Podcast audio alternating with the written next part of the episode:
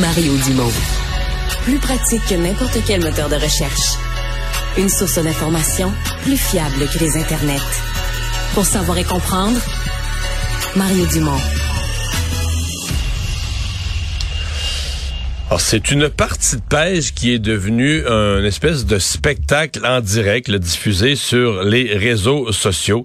Euh, ça nous est raconté entre autres par le journal Le Quotidien au Saguenay-Lac-Saint-Jean. Euh, donc pêche sur les glaces dans le fjord du Saguenay. Et euh, pendant de longues heures, les pêcheurs se sont battus avec un énorme poisson. On parle de quelque chose d'au-dessus de, 100 livres pour essayer de le sortir de l'eau. Et il semble-t-il qu'à un certain point euh, ben euh, ils l'ont euh, finalement. on a on a échappé après des heures et des heures et des heures de combat. On a échappé le poisson. Alors à quoi a-t-on affaire exactement? Souvent dans ces dans ce genre de pêche-là, on a vu des gens sortir d'énormes flétans. on en parle avec Rémi Aubin, spécialiste de la pêche blanche, président de l'organisme Promotion Pêche. bonjour Monsieur Aubin. Salut M. Mario, ça va bien? Ça va bien. La pêche blanche va bien en général au Saguenay? Cette année, c'est extraordinaire. Cette année, il y a des trophées qui se prennent ah dans le fjord. Extraordinaire. Ben, vous savez, Mario, hein, vous termineriez avant près du fleuve. Ici, c'est de l'eau salée. C'est du poisson de mer. On a du requin, on a du flétan, on a des poissons énormes. Puis la pêche blanche, c'est tellement une belle activité ici. Hein? Qu'est-ce que on va parler de, ce combat contre un poisson géant, mais qu'est-ce que les gens pêchent hein? Tu sais le plus classique, le bon à manger que tu peux pêcher, c'est quoi? C'est un flétan de grosseur moyenne c'est quoi le plus classique? Chez nous, c'est le sébaste. C'est le poisson, c'est notre forêt à nous autres. C'est un petit poisson rouge qu'on prend chez nous qui est spécial, qui est jaune, qui est jaune orange là, puis qui est vraiment très bon. Puis aussi la morue, ben la morue fraîche qu'on prend ici. Euh, c'est super. Mais de plus en plus, on va pêcher le flétan parce qu'il y a des permis scientifiques qui sont émis pour les pêcheurs ici. Et là, on va pouvoir, avec ce permis-là, pêcher le flétan atlantique. écoutez bien ça. L'année passée, un pêcheur à lui seul a capturé un flétan de près de 160 livres pour 4 heures de combat. Euh, parce que ça, moi, je, pêche un peu, là. Quand tu pêches un achigan de 3 livres, mettons, là, tu penses que ta canne va casser de tous les bords. Fait que j'imagine qu'un poisson de ça au-dessus de 100 livres, ça doit tirer un peu, là. Ben, on parle ici d'une profondeur jusqu'à plus de 900 pieds.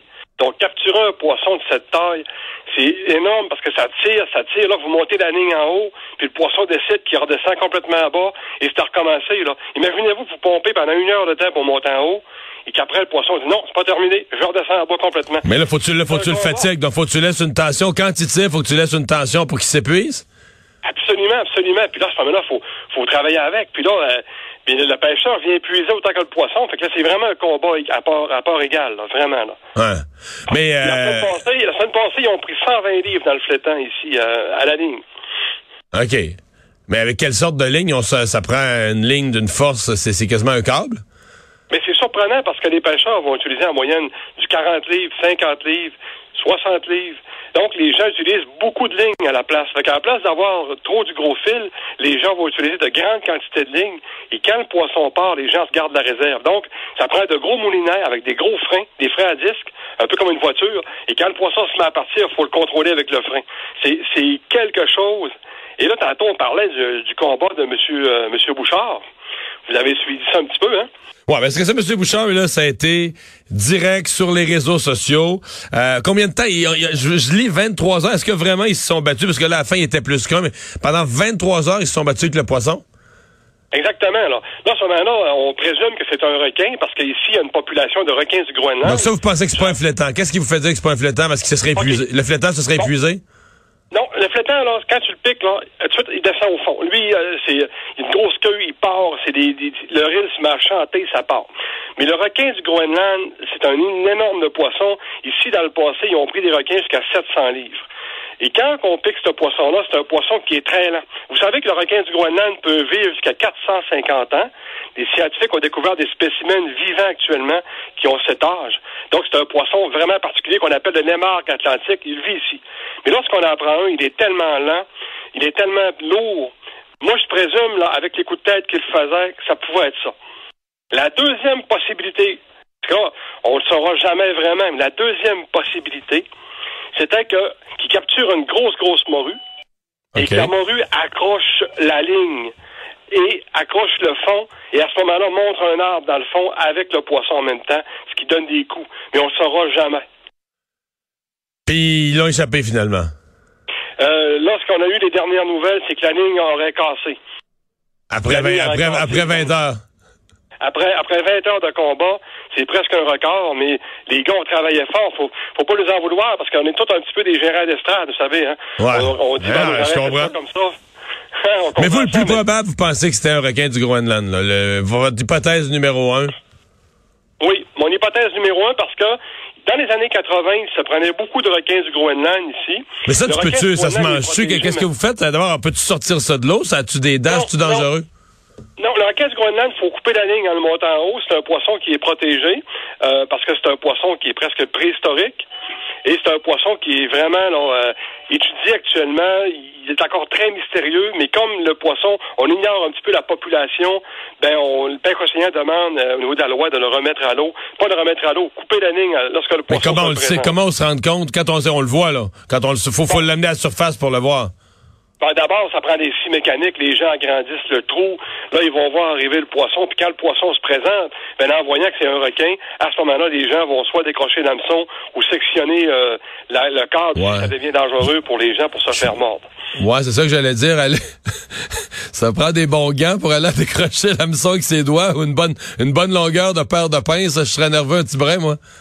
Oui, ben c'est particulier. Mais vous savez, euh, c'est une histoire un peu qui rappelle un peu un homme et la mer. Là. C'est- Tu sais, on, on, on voit un peu le- l'homme qui lutte pendant des heures et des jours entiers euh, contre un poisson. C'est une belle histoire. Ça fait parler un peu de notre région. C'est agréable. Puis euh, aujourd'hui, là, je vous dis que le téléphone, il- pour Ouais, les pourvoyeurs, ça ne dérougit pas. Alors que le flétan, lui, euh, peu importe sa grosseur, il est permis de le sortir de l'eau, puis c'est un des meilleurs poissons au niveau alimentation. C'est-à-dire que le flétan, c'est plus de c'est 85 cm et plus qu'on peut conserver avec le permis euh, TAG scientifique. Donc, c'est inscrit au musée du Fjord. Et les gens participent actuellement. donc en bas de 85 cm, les plus petits que ça, donc 85 cm, c'est quoi? C'est quasiment trois pieds, là. En bas de ça, il Oui. faut les remettre à l'eau. On à. Mais vous savez, le Saguenay, c'est le pays des géants. On est habitué ici avec des gros bleuets, des gros poissons. Fait que, à ce moment-là, mais ça fait rêver là, le- les gens. Puis le fait de venir ici, on peut penser de croiser le fer avec un monstre Ouais. et vivre une expérience. Moi, je vais vous dire, là, je vais, je vais vous faire une confidence, je vais pêcher à la truite, là, au lac Moreau, à Pourvoirie du lac Moreau. C'est à la frontière, je dois être à peu près à quelques kilomètres du Saguenay. Elle est pas grosse grosse. Elle est belle, c'est- elle est belle, pis l'endroit est magnifique, mais la truite, là, elle est pas grosse. Ça me prend pas, ça me prend pas trois jours pour la sortir de l'eau. mais ici, il faut se faire des bras, là. ah ouais, je me fais pas des bras. Je me fais pas des bras. il, y a du, il y a du petit aussi au Saguenay, là. Euh, non, mais, sans face, jusqu'à quand euh, la pêche blanche? À partir, la- la- à partir de quand euh, ça, ça se termine? Le 12 de mars, donc, euh, le 12 de mars à minuit.